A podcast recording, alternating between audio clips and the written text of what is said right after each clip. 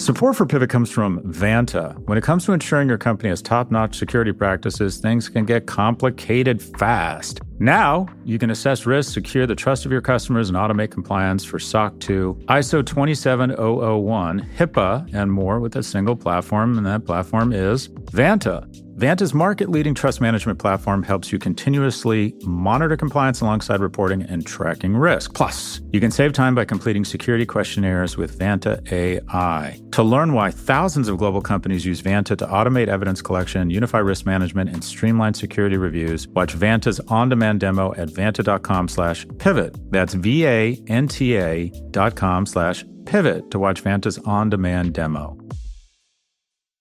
Hi, we're Visible. We're the wireless company with nothing to hide. Seriously. Hidden fees? We don't have them. Annual contracts? Not our thing. Great wireless on just one line? Now that's more like it. Get unlimited 5G data powered by Verizon for just $25 a month. Taxes and fees included. That's right, 25 a month, every month. Sorry, hidden fees. We're just not that into you. Sometimes the choice is just visible. Switch today at visible.com. Rate with service on the Visible plan. For additional terms and network management practices, see visible.com. Thank you. Hi, everyone. This is Pivot from the Vox Media Podcast Network. I'm Kara Swisher. Scott Galloway has fled the country after our raucous conference in Miami. Actually, there was some raucousness. Uh, so, filling in for him today is a friend of Pivot and all around defender of democracy, Casey Newton, who also happens to be the founder and editor of the Platformer newsletter and lots of things to me. He's my tenant in San Francisco. He's my friend, all kinds of things. And he did a great job on stage at our first Pivot conference. Hi, Casey. Hey, Kara. Thanks so much for having me this week.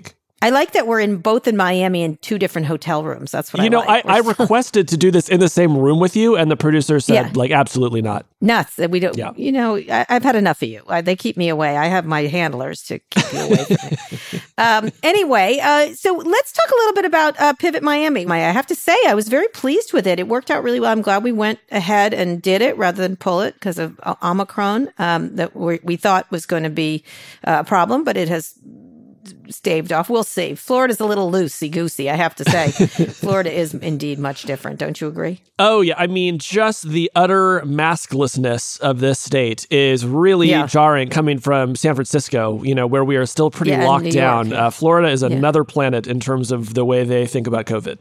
Yeah, they're also very obnoxious about it. I have to say, I've got I've gotten into a couple of beefs with people. I'm like, you know, what's really interesting is like they got mad when people told them to wear masks. Now they're mean to people who just want to, and if they want to, they can. So they don't carry their theories out. Well, also, I'm like very susceptible to mask peer pressure. So if I walk into a restaurant and I'm the only person wearing a mask, like I want to cringe out of my entire body. Like I find that physically uncomfortable. Um, so that's something I need to talk about in therapy. it's none of your business. I can wear it like a like a underwear on top of my head. It's very interesting. anyway, Florida's been lovely to us, though. It's actually uh, they, it's been a really great time. We we like lots of parts of Florida, and it was a really great conference here in Miami. I love Miami. Um, but we'll get to the big headlines of the day in a minute, including the mystery of Melania Trump's NFT auction. Speaking of Florida, she's not too far away in Mar-a-Lago. Um, but let's talk about uh, Pivot MIA. What was your favorite part or least favorite part? I think I have an idea, but I'll get to it in a second. Oh man, well, I mean, I I will not discuss my own panel as, as part of this that particular question. Yes, we are. But but I we are really going to. enjoyed what I think of as the media portion of the event. You know, as a big media nerd, we got to hear from Mm-hmm. the president of the New York Times and the founder of Puck News, and just Yes, really yeah. enjoyed hearing from their their sort of very different uh, perspectives on the future of media. Yeah, we're going to play a little bit of that in a second. Um, what what else did you think? I thought what I, what I liked. I'm going to do an overall thing. Is I like the mood of it. I think people were dying to get back together. One, two. This audience, you know, it's a much more code is a much more staid event. I would say this was an audience that really came to learn and. Uh, it felt very fresh and startupy. It felt, you know, positive. What can we do? Solutions based, things like that.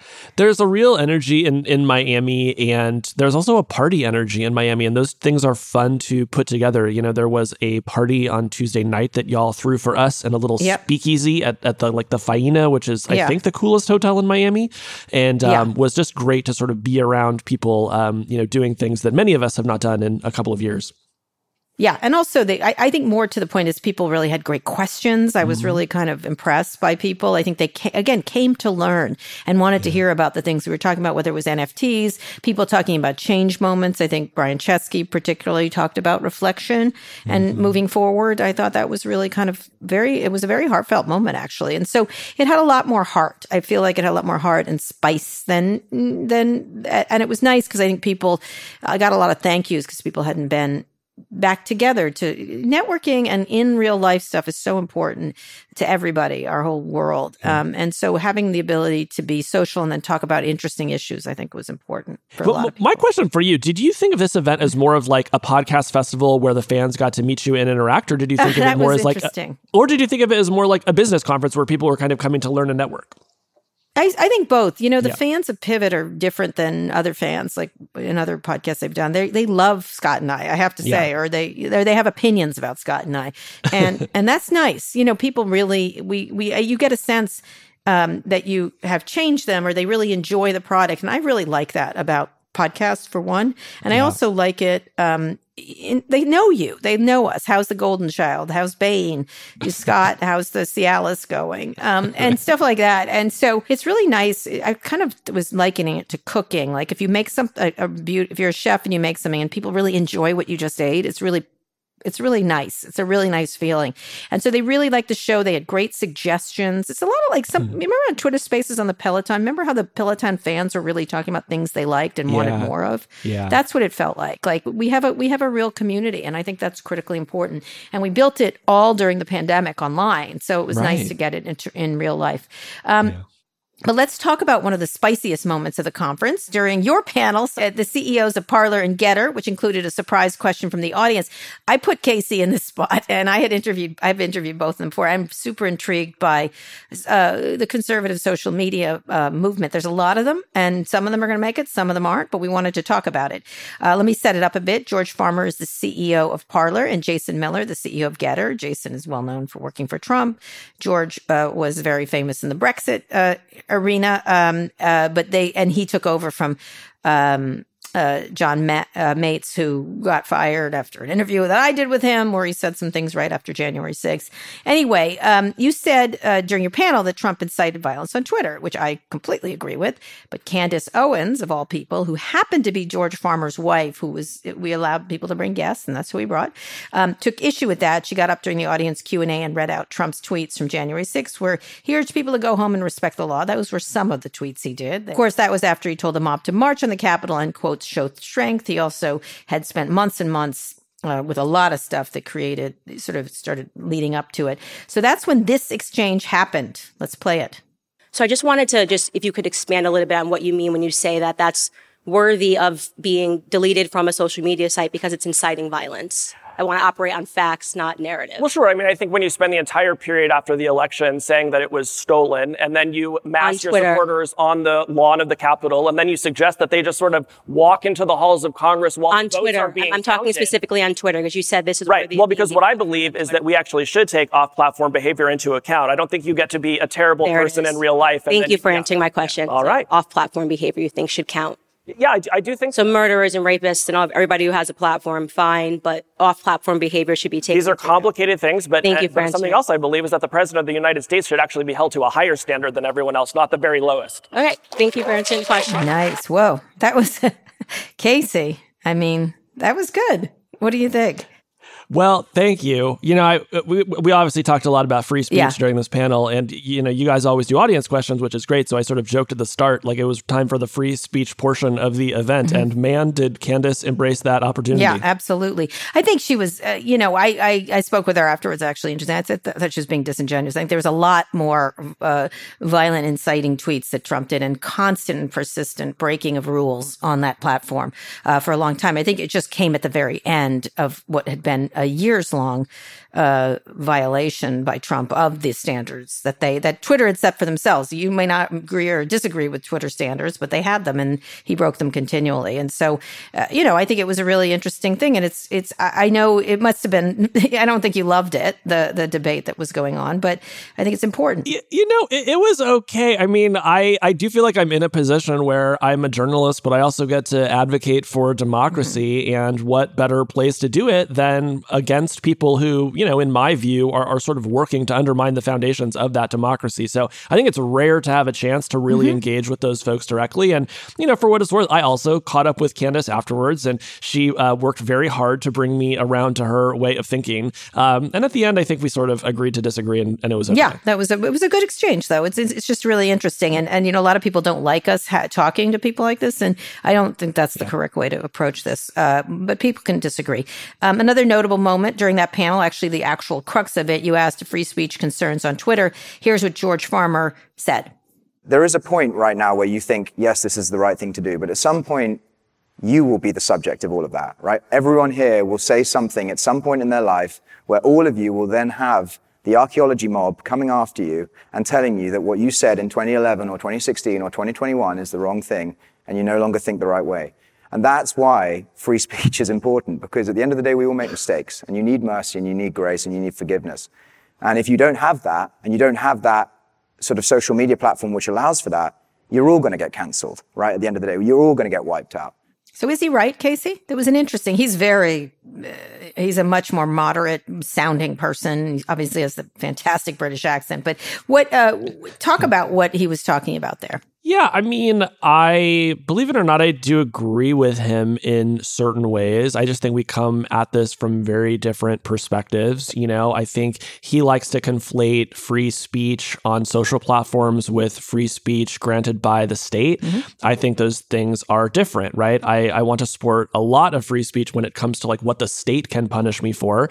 And I'm comfortable with less free speech on a business that has business imperatives, right? I think it's really and interesting that, that these Republicans make. want to and that? rules that they make. They conflate businesses with with the public square, essentially. Yeah, but when when you think about what they're advocating for, and there are bills that have been proposed that would do this, they want the state to force businesses to carry speech against those businesses' own financial interests, which to me is like the least Republican, least conservative idea that you could possibly yeah, imagine. So I think that's strange. Now at the same time, I agree that like social norms change, and if you're someone like you or me, Kara, who are constantly popping our mouths off on Twitter about this subject or that subject, there is a chance that you know society is going to move on from us, and things that we say today are not going to mm-hmm. sound great in 10 years. And so that's why I delete my tweets every 18 months, you. know? But like, I think that there are, there are different approaches to this, um, you know, beyond forcing platforms to carry really terrible things. Yeah, it's an interesting debate. And I think the conflation is what drives me crazy when, and I, it drives me even crazier when the social media companies do it, right? Like whether it's Daniel Ek of yeah. Spotify or Mark Zuckerberg of Facebook, when they sort of embrace it and then don't live it. They, they do editing all the time. And then they say, we believe in free speech. I'm like, well, why are you editing. So they, they kind of want it both ways. So that really drives me crazy. And in this case, conflating, it's like saying fake news. It's like, it's just, it's meaningless. It's, and the cancel culture is meaningless. Sometimes you say things and you deserve accountability for it or you deserve the consequences. In other cases, it's overkill on these, on these sites and stuff when everybody piles on. Um, and so I think it's much more complicated and they like to make it, I think George is very deft and wants to make it a little more reductive. So that it's like, it's either you get to talk or you don't. And I think the crowd that's like, I should be able to say whatever I want just loves that. It plays into the emotionality of Americans who don't realize they're edited almost constantly. And edited is different than right. not being able to speak. Right. Well, and, and, as I pointed out during the panel, the most popular social platform in the United States right now is TikTok, which is also the most censored of the platforms. Mm-hmm. That you know because it comes out of China, where they have very rigid requirements around what you can say or not say. So I think the market has actually chosen censorship, but at the same time, I don't want to use that I'm word. Sincerely glad editing. Why can't you use yeah. the word editing? Is it censorship? they- sure, sure. You're right. I shouldn't say censorship, right? But but I mean, the market has, has picked uh, you know stricter rules over free speech paradise. Mm-hmm. Um, but at the same time, you know, I'm happy to let other platforms try to build yeah you know networks that, yeah. that have more less strict requirements. And let's just see if people actually want that. Like it does not seem like parler and GETTR are racing up the charts lately. Yeah i know. That's the difficulty. I think that's what's interesting the business thing. I like one of the things i, I actually yeah. saw candace after is i was like do not fuck with casey. He's my man. I, and i but my point i was making to her and to george at the same time was that listen we're have as many of these as you can right? That's the issue. The issue is not so much free speech as it is. There's not enough of them and there's only one in the center. And so we're talking about yes. power and lack and consolidation and not diversity and innovation. And that's what's most important. I, if we all could agree on that, that would be fantastic. I, I, and I said that to Candace afterwards. I was like, you know, the a, a, place where we are in agreement is it actually does suck that there are only two or three, maybe four big platforms in the United States where you can have this kind of robust political debate online, mm-hmm. right? It shouldn't matter so much whether you have a Twitter account or a Facebook account, right? Ideally, there would be more competition, there'd be more interoperability, right? So I think there are ways that we can sort of uh, uh arrive at that same goal, even though we we come at it from pretty different places. Yeah, and I think it's great that they're trying. I think there's going to be a shakeout. There's not enough. They they they're they're, they're far too niche. You're a small business, a much smaller business, and from a business point of view, there's a lot of them. You know, there's Rumble, there's MeWe, there's um, you know, on this side of the thing, and that's why we wanted to explore it because the business is going to be tough. The business is going to, and then of course you well, have tr- Truth Social coming allegedly which, which apparently just went into beta testing mm-hmm. as we are recording mm-hmm. this. Uh, I think Reuters just reported mm-hmm. it. So, um, you know, uh, I think some people are have been skeptical that it was going to launch anytime soon. And you know, just because you're in beta doesn't mean that you're about to go global. But there is apparently at least some sort of product, uh, which you know, I don't know, a month ago I would not have yeah. guessed that there would yeah. be. Yeah. So we'll see. I mean, this is going to be hard on Parler and GETTR uh, in terms of keeping people, and of course they have just the same problems about uh, about monitoring and moderation. They've got issues around security, all of them. They've got issues around uh, making money, all kinds of stuff. And so they, they're in the same boat as everybody else, wh- whether you agree with them or not. But I, I welcome, I, I know people say we shouldn't, I think uh, uh, those on the left that are like, this is just terrible. It, you cannot say that if you believe that they should be able to create. And if they succeed they succeed. If they don't they don't. But it should it should be because they have a product people want to use. Uh, but we'll see where it goes. It was a very interesting panel and i'm glad we did it. Um, let's talk about something that as you said is near and dear to your heart newsletters. I spoke with Jon Kelly the co-founder of puck about the past present and future of journalism. We talked about substack. Your name came up a lot. Um, and we, he replaced just so people know justin smith we, which we said at the conference got covid. And so ben smith and justin smith um, couldn't come. In, in a lot of ways I, I I'm sorry they weren't there, but this is really good because he's been going for a little bit, you know, as have you. So let's listen to what Jon said. I think some people are going to be on Substack forever and they're going to love it, and it's great for them. Mm-hmm. I think for some, it's a gateway drug. Mm-hmm. Um, and I think that the next thing is going to be creating enterprise value as a, an economic unit, creating a brand. Brands matter. So what do you think about that? They they're doing a little they're sort of doing a Substack altogether there in a weird way with using their own technology, mm. etc. But can you can you let, let, you answer this? Can a publication succeed on the personal brand of one writer? You're doing very very well, or will platform need to acquire Time Warner? I don't know. What do you think? well, you know, I this this is one of my favorite things to talk about. One thing that I would say is that when I left for Substack, I assumed that a bunch of people would be right behind yeah. me, like leaving the New York Times and the Atlantic and other places to come do this. And the reality has been that that very few have. I think most people uh, want or need a little bit more security when it comes to the steady paycheck, the healthcare, the legal defense, like whatever your issue is. Mm-hmm. I think it's been harder to peel those people away. So that makes what Puck is doing or they're just interesting lazy, because Casey. what there, there's that. Well well, I mean, I didn't want to say it, but um, you know, you look at what the Puck folks are offering, and it is a little bit have your cake and eat it too, right? We'll let you capture a little bit of the upside uh, if you get a bunch of subscribers, um, but we're also going to take care of all of your normal work needs. Mm-hmm. And you know, they've attracted some really great writers. I think they're putting out some great stuff. Um, I really like what um, Teddy Schleifer, your old mm-hmm. employee, is they're doing. all my He sort old of invented employees, this just beat. So you know. Yeah. well, yeah, you've uh, you've you've mentored a lot of greats. Um, but yeah, so I, I, really like what they're doing. I think the risk for them is they get caught in the mushy middle mm-hmm. where they don't Very offer fair. enough of the benefits of working for the New York Times or the Atlantic, and they don't offer enough of the financial upside of doing what I'm doing, mm-hmm. and so that leaves them like kind of stranded. Well, talk a little bit about it. how old is Platformer right now? Platformer, uh, like 15 months. So, how do you feel now? What are, t- t- be honest, what are the upsides and downsides? Yeah. I mean, the upside is that I I mean, financially, I'm living the best life I've ever had. I'm building a business that is just growing. Um, you know, uh, to share a little bit, like in January, which I think was sort of an average month for Platformer. I didn't break any big news. I think I wrote some nice columns. My my annual recurring revenue grew by about ten thousand mm-hmm. dollars. When you think about what I had to do as a reporter working for a, a media company a, a to get a ten thousand dollar raise, it was basically get nominated for a Pulitzer Prize, yeah. right? but I'm just now in a position where I can go direct to my audience. And when they like what they read, they buy more of it. Mm-hmm. So that's just an incredible position for a journalist to be right. in. Um, and I also get to do really cool creative collaborations, right? I'm still a contributing editor at The Verge. I got to come and moderate your panel. Mm-hmm. Um, I'm working on some other deals that I'm going to announce soon. And I just love being able to arrange. And I mean, obviously, this is something that I have just um, borrowed from you and your example, mm-hmm. but I see how much fun you're mm-hmm. having. And I'm like, I- I like to have that fun yeah, too. so it's been fun. Um, All right. What's the downside from yeah. your perspective?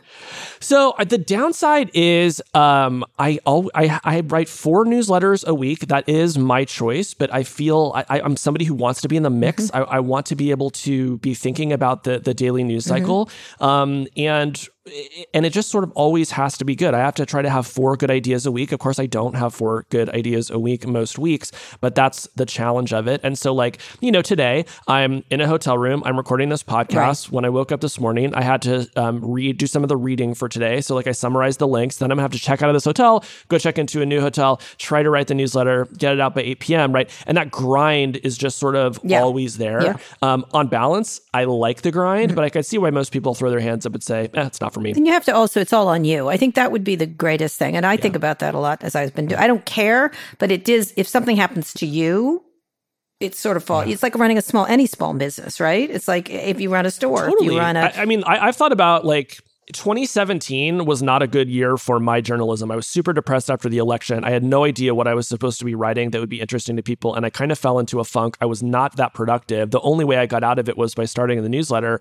But I do worry. It's like, let's say like three or four into three or four years into this, I just kind of fall into a funk. You know, my readers are smart. They'll be able to tell. Yeah. They're not going to renew those subscriptions. Right. And the whole thing kind of goes away.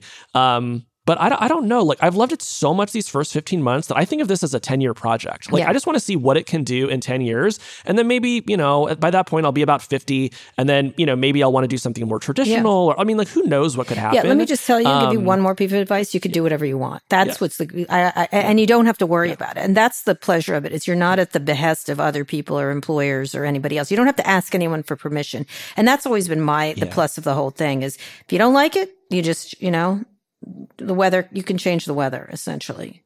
Yeah. Can I say one other thing I like about it? Sure. So like I, I, like these newsletters I think can just be so much more distinctive mm-hmm. than most of the publications that I read. Mm-hmm. You know, most the way that most publications are run is they hire people to do beats and then those beats just don't change very yeah. much, you know? It's a very slow process to change them. But we cover the tech industry and the tech industry moves really really quickly. So there are still big publications in tech that don't have a single crypto reporter mm-hmm. and I've been writing basically weekly columns about crypto and web3 for 6 months now. Yeah. So I just love being in a position where I can move faster than publications yes. to kind of find those Very frontiers, and there's nobody to tell me. This no. is something we are trying to do at this conference: try to introduce ideas. Yeah, you know, and you did. Scott interviewed Meredith Kopit Levien, the president and CEO of the New York Times, about the same topic. Here's what she said: You know, if you have a niche and you can actually make something that is differentially valuable mm-hmm. against a sea of less expensive or free. We're still competing with free a lot. Mm-hmm. Alternatives, I think you can have a business. And by the way, I would say that in any space mm-hmm. beyond journalism. One of the things I liked about Meredith is she's very open minded to this stuff, uh, uh yeah. you know, and that was great. That was great. She accepts this and understands that they've got to think about things differently. Um, so that, what did you think of her interview?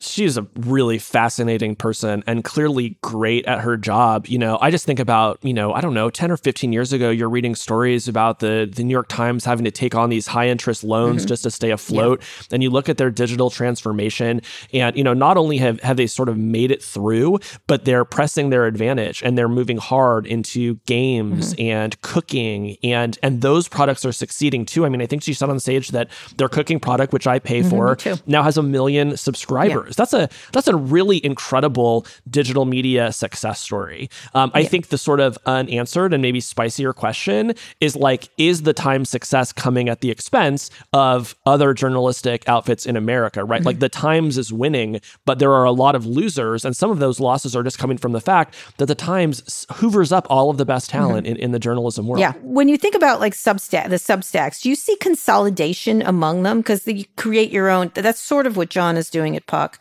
Uh, yeah. Do you see that happening? Do you imagine a time? I know you did this stuff on Discord. Um, yeah. How does that work? Because you're kind of like individual players. Do you ever become a team? I, I have been interested in like, is there a way that we could share some back office functions, you know, maybe tax, bookkeeping, maybe some editing? I'm still kind of interested in that. My experience with the folks I've worked with to date mm-hmm. has been that they're very independent minded. Everybody's working on their own thing. People have very little time to, to sort of get to get together and, and do those collaborations. I think maybe if I, if, you know, those people's circumstances change or I find some different people, something like that might be possible. Right. I think everybody assumes that there will be some kind of Substack bundle sometime, but you just have to keep in mind like how unusual these products are, right? Like Platformer costs $100 a year. That's very expensive mm-hmm. for a media product, mm-hmm. right? Like you can get most magazines with incredible journalism delivered to your house for what, like six bucks a year, 12 bucks a year? They'll pay you. And so like, when I've, ta- I've talked to folks about doing bundles and I'm like, you would have to give me so many subscriptions at whatever discounted rate you're going to be offering Platformer at to make it remotely worth my while yeah. that it's just kind of a weird yeah. thing. You know, it's like if you could get Platformer in the Atlantic for like 50 bucks. Like, how many subscriptions is the Atlantic going to have to sell a platformer for me to make more than I would yeah, by just by selling yourself. it for a month? yeah, why do it? Why do it at all? Yeah, it'll yeah. be interesting to see if that's, but there is going to be a point where consumers are like, I don't want to buy all these things. There's, that's going to happen. What's of value to you? I think a lot about what I buy and what I don't. I do buy Puck. I, I would buy yours if you didn't give mm-hmm. it to mm-hmm. me for free, but um, it was, uh, maybe you should charge me. Uh, no, you shouldn't. Actually, you shouldn't. I should get it for free. Um, but, you know, uh, I, I do pay for it and it's valuable, but the minute it's not valuable, no, you know what I mean? Like I definitely totally. am discerning about that. Um, and uh, the times I would can I just get rid of like, less, I pay for the times. So I I actually like that incentive, mm-hmm. right? Because like I think about how many of these zombie digital media brands are out there that, that are free, but you look at what's on them, there's not any real journalism. Everybody's just writing for that Google SEO mm-hmm. hit. It's what time is the Super Bowl? It's how to delete apps yeah, from my iPhone, right? Every it's just like this SEO wasteland. And there's something about selling a product for money that yep. has that forces you to get really clear on what value it is that you provide and then pushes you to offer more of that value. So again, like I understand why most journalists do not mm-hmm. want to have that axe hanging over their head. But the alternative is you work at, in some kind of digital media company that is almost entirely shaped by the algorithms of Facebook and Google and Twitter. Yeah. Um, you know, Matt Yglesias had this great piece today where he wrote about the sameness of publications. Mm-hmm. And he found in like five or six different publications over the past couple of months uh, a headline something like American parents are not okay. Mm-hmm. And, you know, it's running in every publication under the sun Vox, The Atlantic, mm-hmm. Wired, right?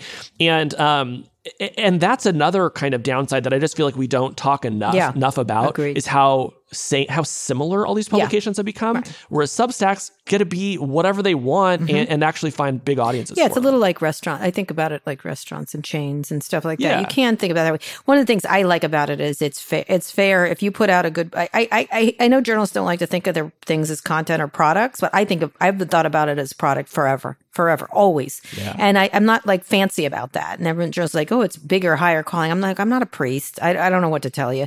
and one of the things I thought is if I make a bad croissant, like if I'm a baker, just put it into baking and people, it doesn't taste good. People aren't going to buy it. And if it's good, they'll buy it. Like that. Right. It seems fair. It right. seems like a fair trade. That's how I feel. So I, I, agree. Like we are in the business of getting people's attention, and I think it's okay to you know be rewarded for the attention and illuminating them. create and illuminate. Like I think yeah. this conference was worth the money. I think I gave we gave them yeah. the value that they came to it, and I like that. I like that trade. And if they didn't like it, they shouldn't come, and that's how I feel. I feel good about that. Uh, so Scott and I, speaking of really interesting interviews, interviewed Brian Chesky, who I've interviewed many times of Airbnb, uh, and what turned out to be a wide ranging and illuminating discussion. I asked him about his decision to shut down bookings in DC ahead of January 6th. Here's part that part of our interview.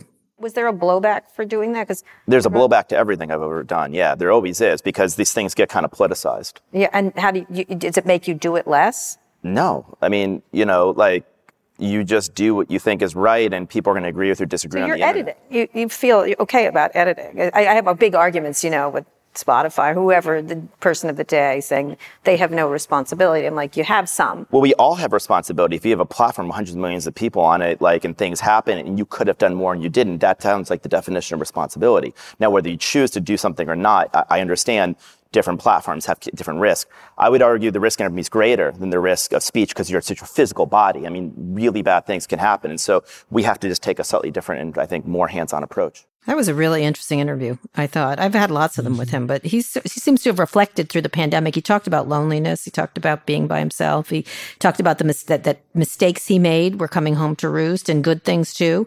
Uh, they of course just turned it a mm. killer quarter, like really doing well. Uh, come come out of this pandemic is is doing great. They're the, they're one of those rare Silicon Valley companies that I think most people feel mostly good about. Mm-hmm. You know, I, I, feel like as issues have come up for them, they have been pretty forthright in the way that they've handled them. Mm-hmm. Um, I still wouldn't really want to live next to an Airbnb where there was yeah. a new person living next to me every yeah. day. Um, but I think on most of the other stuff, they they've really tackled it um, and been open about you know their their struggles as they think through mm-hmm. it. So um, good good for them for acknowledging the responsibility that they have. That was a really surprising interview. He was he's he's he's running around the country staying at Airbnbs. I think it's given him a lot of time to reflect. He needed to get out of San Francisco. He needed to get out of his apartment. His mother was there all the time, and it was just really an interesting thing. And I one of the things is he look look the results are the results. He's done the stock is way up. He's done incredibly well. Um, they're you know it's a very interesting company, and I think that they have issues around safety. Of course, they've got issues what you were just talking about. They've got customer service issues issues, like any company, like Mercedes, whoever you are in the world, you have these issues as a business. But I thought it was a really interesting thing. And he's been an outlier. Um, and, you know, he was very strong on like, we're not going to put uh, people uh, people in danger around January 6th. He's made a lot of what would they, some would call liberal calls, but he's made them and he's stood behind mm. them, um, which was interesting. I, I kind of like it. He doesn't, he doesn't like try to, um, he doesn't hide behind things a lot. Um, he just says, "This is what we're doing, and this is what we're doing." And it's unusual, I think. And I agree, taking responsibilities um, and acknowledging responsibilities. I thought that was a really, I thought that was a fascinating interview. Yeah, I, I wish I had heard more of it because that was when Candace yeah. Owens had accosted me. It was directly after my panel. accost you. She's like like three feet below you. You can handle her. Uh, yeah, I mean, it, it was really interesting. People were talking about Miami. We had mayors here. We had all kinds of things. And what's happening? A lot of people uh, are in uh, come move to Miami. They really like it. Um, and and how you sort of disperse talent all over the world. And that's what's really happening. I think that was whether it's you in the co- my cottage or talents is being dispersed in a really interesting way. I yeah. think that was sort of the message I got. I'm spending uh, a week here, and uh, I'm, I'm seeing four Good. friends who moved to Miami during the pandemic. I, have seen one of mm-hmm. them since I've been there. She told me that she had about 40 friends who had moved to the city since the pandemic. Mm-hmm. So there really is this new community, and these are young people. They're working in like tech or tech adjacent jobs, and they're really giving it a go. It's not just the Twitter VCs hyping it up. Like people are really doing this. Yeah, I think the question me. is, um, and this was right before my panel, so I didn't catch who said it, but yeah, this great speaker, uh, I believe was somebody in the audience who said, mm-hmm. okay, but what happens when the sugar high uh, wears off? Yeah. It's fun to be in Miami. And is this the Peloton of cities? Yeah, that was a great line. I, I was Jon Oringer, who has been here, I think is one who has not been doing the ridiculous hyping. I just did an interview with Keith Rabois, who does it on, we had a little back and forth about why he needs to insult his ex-girlfriend so continually, uh, which is San Francisco. And that's a joke for people who know Keith. Uh, and, um, and it was uh, it was an interesting thing but jon was much more he's much more measured we had him on there and i think it was it's important to talk about what you're doing rather than where you were and how where you were sucked kind of stuff. So I thought that was great. Um, but the Peloton of, I wrote him, he goes, I didn't like Peloton of cities. I said, come on, it's funny. And maybe you are like, you have to see if you can really build out great education here. We talked about that. If they can build out real community, um, et cetera, et cetera, et cetera, all the things that, and, and big companies, right? Companies yeah. that really do make a difference. But there's all kinds of fascinating companies here. And there's no question something's happening, but we've seen it before in Austin, in New York, never New York's big, but never, never were able to match Silicon Valley. You don't see Google or any of the big companies leaving California, right. but they might right? We'll see. We'll and see. I think this really ties back to Brian Chesky and Airbnb. That man's living mm-hmm. on the road, you know, all mm-hmm. year. Mm-hmm. Um, lots of other people are going to be doing something similar. So, what does it even mean to live in Miami, right? Are these people mm-hmm. putting down roots? Are they putting their kids in the public schools? Are they running for local office, serving on boards? Or is mm-hmm. Miami Beach just a fun place to hang out for a couple years or two while things calm down in other cities? Yeah, it's going to be really interesting. I think Brian did make that point is used to vacation two weeks, say, or three weeks, and then you live somewhere 50, the 50, other 50 weeks of the year. It, that is definitely changing, and it depends on who you are. I, I can't get up and move at all. I've got, I've got like a caravan essentially. Um, but it's a, it, and I'm spending two weeks on the road yeah. this month, you know, yeah. in Miami and, and New York yeah. for, for like worky reasons, but of course I'm having a great time yeah, too. Exactly. Anyway. Okay, Casey, on to the big story. Android may get its own privacy feature, uh, like Apple's app tracking transparency. Uh, Apple rolled out that last year. It cost social media networks quite a bit, Casey, as you know. Uh, 10, Facebook was claiming $10 billion in revenue. It's also one of the factors that wiped $230 billion off of Facebook's market cap. I think one of the more significant one. But Google hinted that its new measures be less disruptive and abrupt, partly because it plans to work with the ad industry to develop replacements. What do you think of this? This is something you've been tracking quite a bit. Yeah, so I'm still learning more about it, but the ad tech people I know seemed moderately excited about mm-hmm. this or at least okay with it. Everybody assumed that Google would have an answer to Apple's app app tracking transparency. Mm-hmm. And when this showed up, the most important thing Google said is we're going to implement this over two, two years. years. Right. And basically over this 2-year period, we're going to ensure that we can track conversions and essentially whatever this new privacy protecting system is, um, it's not going to make your sales go down. Or if it does, it's not going to be that much. So that's been the promise and I think um, people in ad tech are more likely to trust Google on that because ad tech is basically Google's entire business. Right. Uh, but we'll have to see. Yeah, one of the things Meta's uh, vice president of advertising ecosystem, what kind of a nice title, said encouraging to see this long-term collaborative approach to privacy, protective, personalized advertising from Google. Um, if the ad industry likes it so much, is that a good thing for users' privacy? I think that's a good question to ask. Well, I, mean, what what exactly do we mean by privacy? Mm-hmm. I mean, there are some people that yeah. basically think we should ban advertising or that we should ban people from knowing, you know, what our gender or age is. You know, th- there's sort of a lot of views on this. Um, I personally don't care, like if yeah. the coffee shop down the street or like a mattress company wants to collect some basic demographic data about me. Um, but you know, some people get really worked up about I it. I think they get worked up because they've been somewhat abused. They just do what they want, right? I think that's really really the yeah. case, then they haven't collaborated. They're, they, they're not collaborators, you know, except in a negative yeah. Well, like at, at the end of the day, I mean, the, the beneficiaries of all this are going to be Apple, Google, Amazon, mm-hmm. and, you know, and, and, companies that can build out really good, what they call first party data systems, which means that, mm-hmm. you know, we're collecting the data about you uh, ourselves. We're not relying on getting it from third party. That, that's the thing to remember. Mm-hmm. Like app tracking transparency, this thing Google's talking about, this is all about third party mm-hmm. data, what like data brokers and other people are collecting about you. When it comes to like what you're doing on your smartphone or like what you're doing on Facebook, those companies still get to keep all of that data and use it. hundred percent. Apple users, of course, are generally more valuable to advertisers than Android users. There are a lot more Android users. Three billion active Android devices around the world. One billion iOS devices. But Apple, Apple does have the more trust in this, and it's been part of their advertising. It's been part of their branding that we are watching out for you. You see it everywhere. Um, and yeah, they're they're watching out for you, and they're building a huge ad yes. business based on their monopoly advantage on iOS. Yeah, which is interesting because remember they were in the ad business for New York Minute, and now they really are. Yeah. They were in the ad business and then they denounced it. And then while denouncing it, they built a huge ad yes. business. It's really a great racket they got running over there. Although I got to tell you, if I had to pick between Facebook and Apple, there was no question, hands down, who I would trust. Yeah, sure. I think most people Yeah, would. I think most people. So they'll be interesting. I, am just curious very quickly, what do you think the, the, the stock of Facebook has still not recovered? What do you, what, uh, any yeah. thoughts on that? I, I, think that this could be a medium long term thing for them. If you look at what's happening inside that company right now, Zuckerberg is rearranging a lot of chess pieces. He just put Nick Clegg in charge of all policy yeah, expressly so that? that? he didn't have to think about it anymore. So that means Zuckerberg is going to be working on product full time. They have to go solve, solve a really um, difficult set of technical challenges around how do you build a headset, augmented reality glasses. So I really do think that that company is going to be in R and D mode for five years. And a lot of you know people who in, who bought that stock because it was a great you know Growth ad stock, business yeah. in the news feed or, or, just want to go look for something else. Um, but you know, I, people here's my one thing I'll say about them: people hate Mark Zuckerberg so much that they've forgotten how smart he mm-hmm. is. And so I think that investors who are dumping them now might be in for a rude awakening if and when Facebook uh, figures this out. Because let's not forget, we believe that they've sold 10 million Oculus mm-hmm. uh, Quest 2 yeah, headsets, like which them. makes them the leader in consumer VR. And it's still super early days. So I just wouldn't count them out the way that a lot of investors seem yeah, I would doing. agree. Although I have to say, you and I do disagree on this. I think this, the next two things you're going to need in the next version is a lot of computing power. So the so big companies will be at whether it's Apple or Microsoft. I think Microsoft's sort of the dark horse here um, mm-hmm. because of the Activision thing where gaming is going to come into it.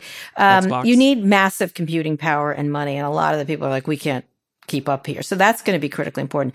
But you need creativity, and I I do not think Facebook is a creative company. It's a very executional company. It's very good at, you know, here's the goal, here's the hill, we're going to take it. Uh, I think the creatives are going to push back rather heavily, sort of the empire. I mean, the, the, the resistance fights back. And I think it, it will, I think the, what we saw from Facebook, and I know they rushed it out very quickly, was so underwhelming. And uh, it's not underwhelming in the way that, um, like they're hiding something. Like I remember when Microsoft came out with their version competitor to AOL, I, I was with Steve Case and Ted Leonsis and some others, and we were like, "This is a fake. This is so bad. How could it be?" And I'm like, "No, no, they have no creativity. They can't. That's why." and it was a really interesting moment. They never did. It took them a while. They then they went back to their knitting, but they couldn't do it. They couldn't do what they were doing mm-hmm. at that moment in time. I agree that talent acquisition and retention is is the sort of great under discussed question in all of this. And if you look at what Zuckerberg's been doing in VR for the past three years, it's been buying up all of the mm-hmm. popular VR studios. So like basically anybody that's made a hit VR game, Zuckerberg has bought or tried mm-hmm. to buy. Um, the FTC has finally gotten wise to this and is apparently challenging their uh, attempted acquisition of Within, which makes Supernatural the fitness app. Um, but I think you know Zuckerberg knows this, and he's going out and trying to scoop up all of the best talent. He is. I just think uh, this is going to require something much more significant. It's it's got to be creative. It's got to be. I don't know if he's up to it. I, I'm going to take the opposite bet. I don't think they can do it. I don't think the people there are oriented toward that. But we'll see. You know, not counting someone out. They used to say that about Bill Gates. You can count him out at some point. You know, at some point. Anyway, uh, let's go on a quick break. When we come back, we're going to talk about Melania's Speaking of Florida, NFT mystery, and some other things. And we're going to take a listener mail question. Support for this podcast comes from Constant Contact. If you're a business owner, you already know that it's really, really hard to cut through the noise of everyday life. If you want to connect with your customers, you need to break through the noise. You need Constant Contact.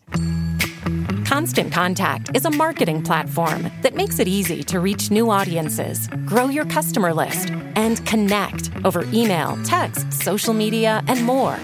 Whether you're a marketing guru or just learning the ropes, Constant Contact offers writing assistance tools and automation features that make it simple to say the right thing at the right time. So get going and start growing your business today with a free trial at constantcontact.com. Just go to constantcontact.com right now. Constant Contact, helping the small stand tall. ConstantContact.com.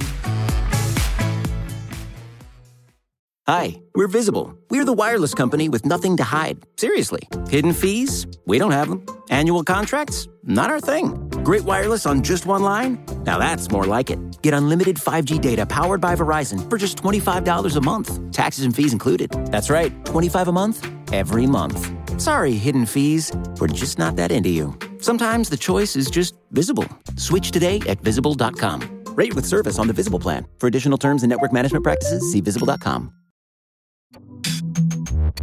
Casey, we're back. Uh, let's see what else is in the news. Melania Trump's NFT sold at auction to maybe Melania Trump, but they're not sure. Uh, blockchain transactions show you can see these things. That's the whole point of blockchain transactions. That the same entity that bought Melania's NFT also listed Melania's NFT. They moved it around a little bit. That practice known as wash trading is illegal for regulated securities, but since it artificially inflates the price, um, as one of my followers said, I used to buy pretty much all my daughter's Girl Scout cookies every year. Um, but the report from a Chainalysis found significant wash trading in the and the un, unregulated NFT space. People tend to lose money wash trading um, because of the fees and everything else. But uh, you know, you're going to see a lot of this. And again, unfortunately, that's going to dominate so much of the coverage of NFTs and stuff. Is as it did early internet. Is this kind of stuff like I didn't even know wash trading existed, but it makes sense. Yeah, it's a huge issue in NFT trades, and uh, a lot of folks, the, the, the real crypto skeptics, will will tell me, you know, the vast majority of all NFT sales are wash trades. Um, of course, it's very difficult to know because while the transactions are public on the blockchain, usually don't know who controls the wallet. Right, which so they have several. It's sort wallets. of a mix of like very public and very private. Yeah. Um, but like in this case, it, it is certainly easy to imagine. Um, you know, uh, Melania or her people trying to pump an NFT by by selling it to themselves.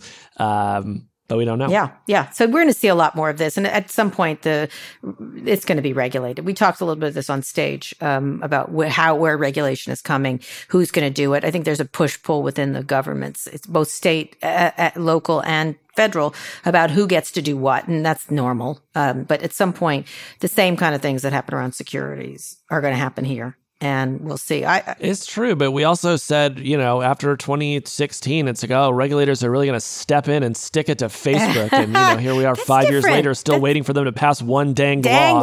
law, one dang law. But I think securities are different. I think healthcare and securities, they do, yeah. they know how to do this. They know how to do this, and they think they will get in. They, they seem to have more like existing power, yeah. so I don't think they need uh, laws to be passed necessarily yeah. to start taking some of these enforcement actions, and that does seem to make it different. Anyway, Melania, Good luck with wash trading. Nobody wants your hat. Nobody wants your hat. Let's pivot to a listener question. You've got, you've got. I can't believe I'm going to be a mailman. You, you, you've got mail.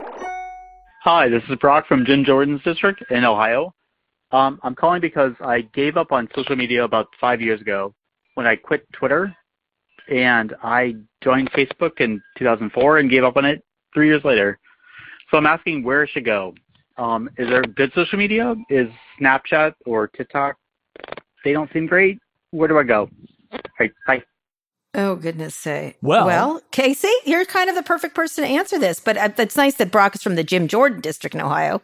Uh, did you see George Clooney is going to be making a, a documentary about his time as a wrestling coach? Wonderful. Yeah, we'll look forward to that. Yeah. Um, Look, I think, you know, I, I, wish we could follow up with this listener and find out what he wanted from social media. Presumably he left it for a reason. Um, mm-hmm. And so it's, it's a bit tough to predict. But what I would do if I were him is I would go to Reddit. Uh, you hmm. undoubtedly have some sort of interest, and there's probably a community on Reddit that is interested in it that's really funny, um, smart. Um, I visit a couple of Reddit communities daily that just sort of bring me Which happiness ones? and joy. Which ones? I can Casey? lurk. Uh, well, I'm a huge pro wrestling wrestling nerd, and obviously really? nobody wants to talk to me about that. Yeah. No. And and so I go to the wrestling Reddit. It's called Squared Circle. Uh, I basically never post anything. I just read what funny people have to say. I watch short video clips. I learn about breaking news, and it's fantastic. It doesn't make me feel bad about myself. I don't. Ha- I'm not competing for clout or attention. I'm just being in a community of like-minded people who are, you know, helping me pass a little bit. I'm getting my arms around this pro wrestling thing. I did not know this about you. This is really yeah. Well, we talked about it one time because your family has like yes. weird wrestling connections. We do. My grandfather was a, rest- a pro wrestling promoter in his spare yeah. time. This is why fate brought us together. I think. I know. He used to drag me. I met Andre the Giant. I used to go all the time. I didn't like I'm it. So I got to say, I'm not a fan, but that's okay. All right. Anyway, interesting. I like spectacle. You know, you like, spectacle. spectacle. What else do you like? Yeah. I'm very curious. Um, let's see. I mean, you know, the the Reddits that are out there are are incredibly you know diverse, like I was saying. But you know, they have one uh, called oddly satisfying, which is just sort of like interesting patterns in nature. You know, sort of very calming. Mm-hmm. Um, you know, there are a bunch of great crypto subreddits. So as I'm trying to understand everything that's happening in this world, uh, I can just sort of see what what smart people are saying. You know, there are a lot of gay uh, sub Reddits, um, mm-hmm. you know, where people are discussing issues of the day. So there's just, you know, kind of a lot in there. And um, they do have a central feed that'll just kind of show you a little bit of everything. But I actually prefer to go right to the forum and, and then just kind of like do a do a deep dive. Yeah, absolutely. One of the, the you know, and and also by the way, Brock, Twitter is fun. Parts of Twitter are so yeah. funny. Like there's yeah. lots of really funny memes, jokes, uh, all kinds of stuff, depending on what happens. And it, after a news event, some people are super friggin' funny, like very funny. And so I tend to follow people who are very clever and not necessarily acid. I don't like the acid people. Like you know, when something happens to Trump, they have to like, I, I, like, I get, it. I don't like him either, but like, that's enough, you know, not, that's not that enough. It just isn't interesting. I like people who are funny about stuff and you can always find them or interesting long threads, for example. There's some really smart threads on Twitter that I always learn from. Uh, Facebook, I don't find fun at all, at all. I find it oh, exhausting. So I, I, am on it. And TikTok is, can be really fun too. Uh, you know, I don't use Snapchat. My kids do. Um, but I like TikTok a lot. But usually when Casey points me to stuff actually, which is interesting. There's great. I mean, TikTok, um, I do enjoy it. It's more of a time investment, and you yeah. never know what you're getting, and so you sort of yeah. just have to be in that mindset of like, okay, I have ten or fifteen minutes. Let's just sort of see what it wants to serve me up. And mm-hmm. I find that I'm not in that mode as much as maybe some other people are.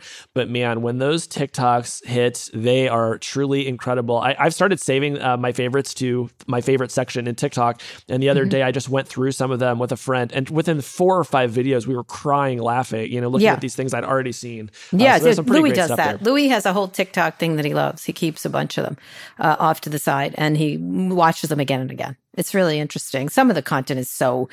what I love about a TikTok, uh, even a Twitter, the creativity, and I think we don't celebrate yeah. that enough. There's enormous totally. creativity of people out there, and I know part of the the social media thing that happened is everyone gets to talk, and you're like, oh God, everybody gets to talk, right? So, yeah. but there are there's so much more talent out there than gatekeepers that allowed us to see. And it's not gatekeepers. They just didn't get to it, right? Or they didn't fit the right yeah. paradigm.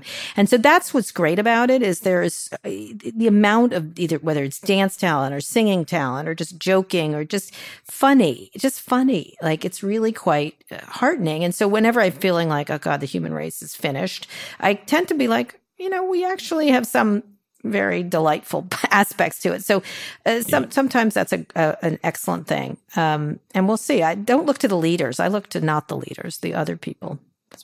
It's true. I would also say TikTok does just does, does an amazing job of of making creative tools for people to be creative with. You know, mm-hmm. so I mean, they, they, invented this idea of the duet, which is mm-hmm. like basically you can split screen with anybody yeah. else who's already made a TikTok and create something new, and so you just get the absolute this like creative explosion of things. And uh, when you when you compare that to like how not creative the tools are on a Facebook or an mm-hmm. Instagram, I think it really speaks to why they have fallen so far behind. Is because TikTok figured out a way to enable that creativity. Yeah, they're not creative. Like the Google people couldn't do social. I, you, when they started, remember when they did uh, Google Plus? I was like, no way, they're not social people. Um, uh, it was just, uh, it was just crazy that they thought they could do it. They don't, they weren't social at all, and they couldn't make it. And that's you have to know yeah. what you're good at like I think uh, anyway, if you have a question about tech business or want some good advice, send it to us. Go to nymag.com slash pivot and or call us at 855-51-PIVOT to submit a question for the show. Casey, one more break and we'll be back for your predictions.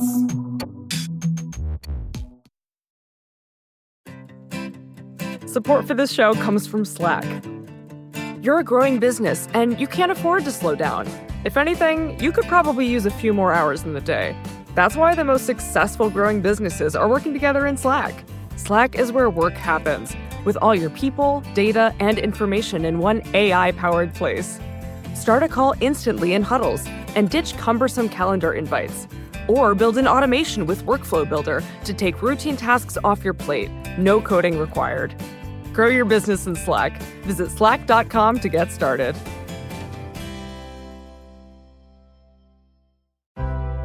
Support for this show comes from the Harvard Business Review. You know, there's this idea in business that some people are born to be leaders. You either have it or you don't.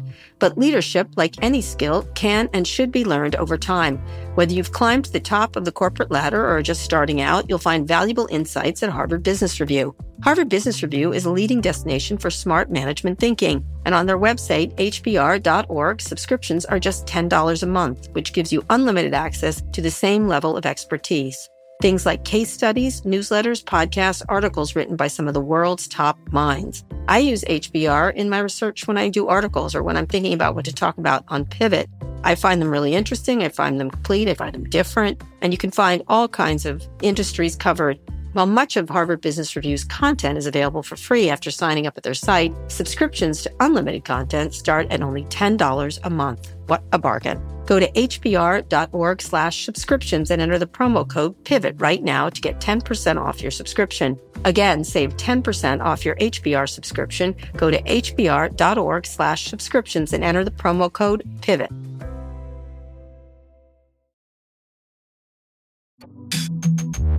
Okay, Casey, give us a prediction. My prediction is that assuming Truth Social does launch mm-hmm. in the next three to six months, it will probably be the end of Parler and Gettr. Oh, wow. I think that the winning platform in this space is going to be the one that has Trump posting to mm-hmm. it. And if Trump decides that he does not want to get on Gettr and Parler, but he does want to get on Truth Social for whatever reason, I think it could be the end of those other two. Interesting. That's interesting. I I am going to take the opposite bet on that. I think Trump's losing a little bit of his mojo.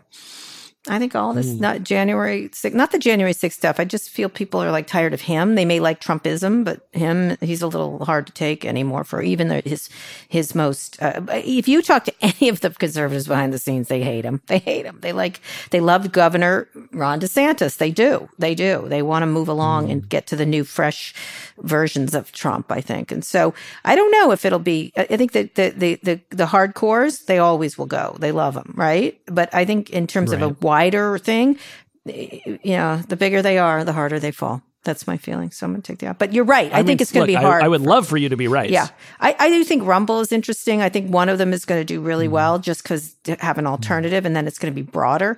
But I think it's, um, it's going to be an interesting time. We'll see. We'll see what he puts out there. I, there you know, someone's going to hack into it. You know, people. It's going to be, uh, and also Devin Nunes is running it. And I got to tell you, I, am not. I'm not positive he's very good at technology. I think that's going to be an issue.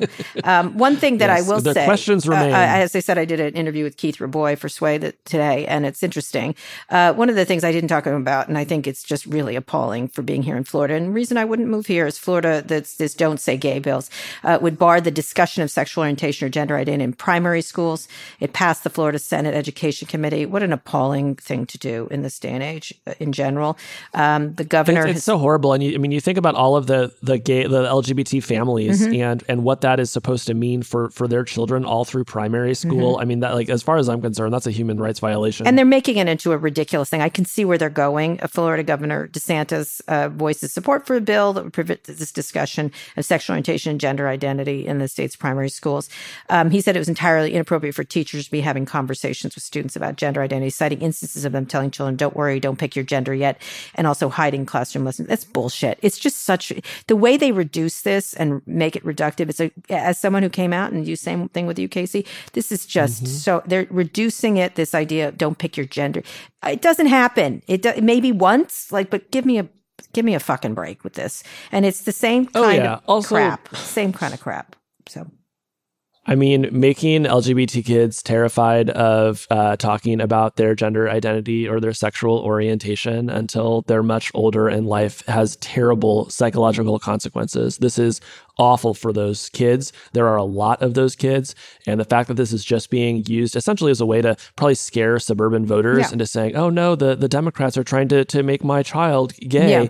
Um, it, it's awful. And we've seen this playbook so many times and it's just always disgusting and, and has legitimate Yeah. And this makes the state, it, it, I never move to a state that does this. Never. And you're not, and you're not yeah, going to attract people the right, if you want, you know, blue cities and red states, it's not going to work mm-hmm. that way. And I think it's going to be hard. And I think a lot of people do put up with a lot, but having been there and having lived through it 30 years ago, eh, this is just not, um, this is, um, this is the kind of cynical politics that uses students and does very reductive k- k- words like this. And it's as, and again, as someone who came out and has small kids also, kids are it, to have important discussions is different. And i agree parents should be at the forefront of that. At the same time to set people against each other it's politics at its worst at its very worst. It's cynical it's cruel um, and and florida it's embarrassing. It's an embarrassment. And as much as i love doing this event here this is grotesque is what it is. And it's a very it's a it's a stain on on the state um and stuff. Like anyway Yeah, and it, it's and it's I think it's just really telling how all the all the big Miami boosters like nobody's talking about this. No, stuff, but you know, but again, it's because they didn't come here to get involved in the politics. They came here to like drink uh, pina coladas at, at, at, you know Miami Beach, um, and and that really sucks uh, because we can't afford to you know let a generation do this sort of thing to LGBT. No, folks. absolutely, and this is why California did have this this tolerance. This to- the, the, tolerant cultures are the ones that create innovation. They just do, and, and you could make all kinds of fun of it, but it really is one of the key parts of innovation is tolerance towards others, tolerance about discussing things. And if a group of people that goes on and on about cancel culture, this is the absolute. This is this is what that is. That it's not just cancel culture. It's um, it's discriminated. It's all kinds of things. Anyway, well, th- this is a legitimate free yeah, speech question. Yeah. yeah. This is the this is the state saying you can't say this, right? All these same people who are so Book mad burnings, that Twitter deplatformed Trump are going to use state power to prevent teachers from talking about the gay families in their classrooms. Yeah, exactly. Come on. Exactly. So that's why this is the way it goes. Anyway, um, we'll see what's going to happen here. But thank you, Casey, for doing this this week. It was really great, um, and you did a great My job. pleasure. And your pla- again, platformer is a wonderful platform. you should we should get it.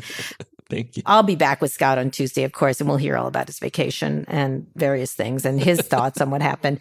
Uh, we'll be running some of our great content from uh, Pivot MIA as bonus episodes, which will be great. I think you should tune in for a bunch and check the feed tomorrow for our full conversation with Airbnb CEO Brian Chesky. Casey, will you read us out? I would love to.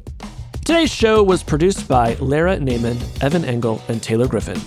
Ernie Indradat engineered this episode. Thanks also to Drew Burrows. Make sure you're subscribed to the show wherever you listen to podcasts. Thanks for listening to Pivot from New York Magazine and Vox Media. We'll be back next week for another breakdown of all things tech and business. Thanks, Casey.